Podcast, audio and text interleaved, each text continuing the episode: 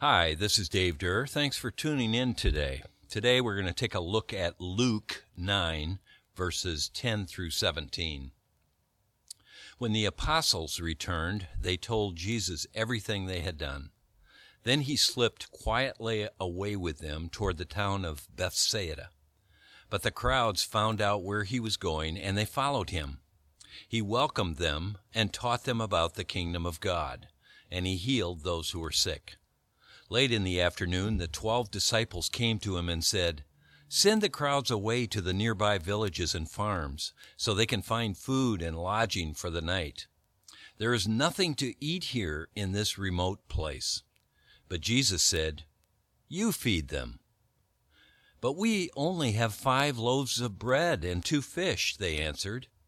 Or are you expecting us to go and buy enough food for this whole crowd? For there were five thousand men there. Jesus replied, Tell them to sit down in groups of about fifty each. So the people all sat down. Jesus took the five loaves and two fish, looked up toward heaven, and blessed them. Then, breaking the loaves into pieces, he kept giving the bread and fish to the disciples so they could distribute it to the people. They all ate as much as they wanted, and afterward the disciples picked up twelve baskets of leftovers. Well, what an incredible account of Jesus at work and on mission with his disciples. As a quick review, let's briefly look at the context of this. First of all, Jesus had sent the twelve disciples out, but not before he gave them his authority and power to drive out demons, cure diseases, and preach the kingdom of God. This is exactly what Jesus was doing, and they were able to watch him do this kingdom work uh, firsthand and close to him. And now Jesus knew it was time for them to take on this same responsibility, not on their own, but in his power and authority. So the disciples did what he sent them out to do, and now they were returning and reporting to Jesus what took place. They had spent time watching and learning, and now they were given an opportunity to do it without Jesus, yet in the power of the Holy Spirit. So, what does Jesus do here after their return? Well, this is where we join the story. He loads them in a boat, and they withdraw from the crowds. That, of course, we know continued to grow as the healing work of Jesus grew exponentially, at this time, through his disciples. Jesus may have thought it would be a good idea for them to rest and further debrief what they had seen and done, but the crowds had a different idea. What a sight it must have been as the crowds followed along on the shoreline as the boat traversed across the lake. These crowds were hearing Jesus say that his kingdom included them. They were no longer marginalized. Their hope was restored as they were physically, emotionally, and spiritually healed by Jesus. Well, that pretty much sets up the scene. Jesus and the disciples land the boat on the other shore, maybe four to five miles away, and are confronted by the crowds who followed along the shoreline.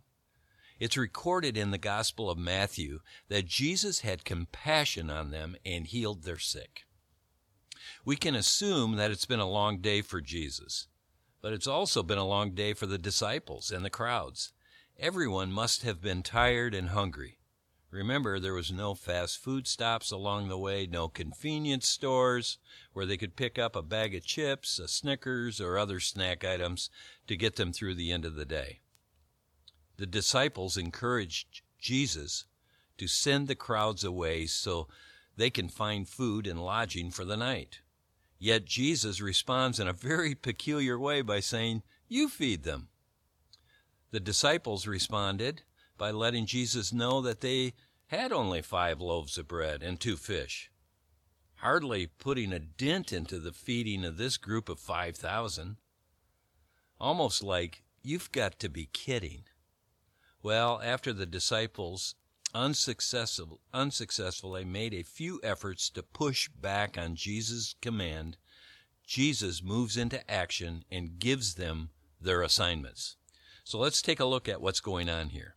First of all, Jesus sees the people and recognizes their need, and he has compassion for them. He sees who they are and understands their needs and cares for them. You know what? He also sees our needs and understands us and cares for us.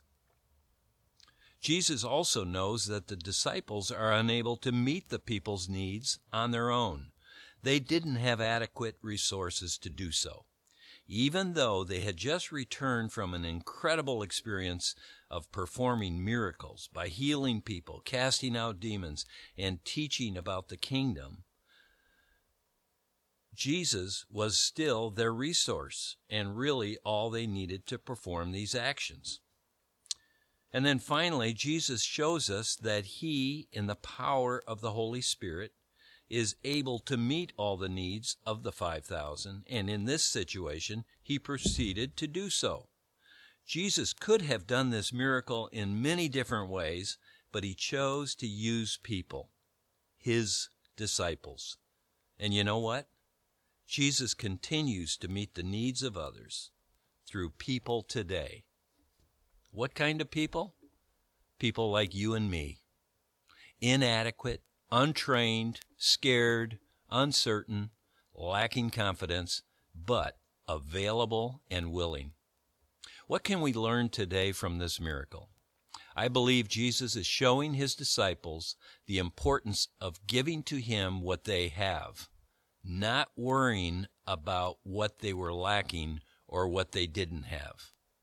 What a great reminder for each of us as we enter a life on mission to focus on what we have instead of what we don't have. Let God make up the difference.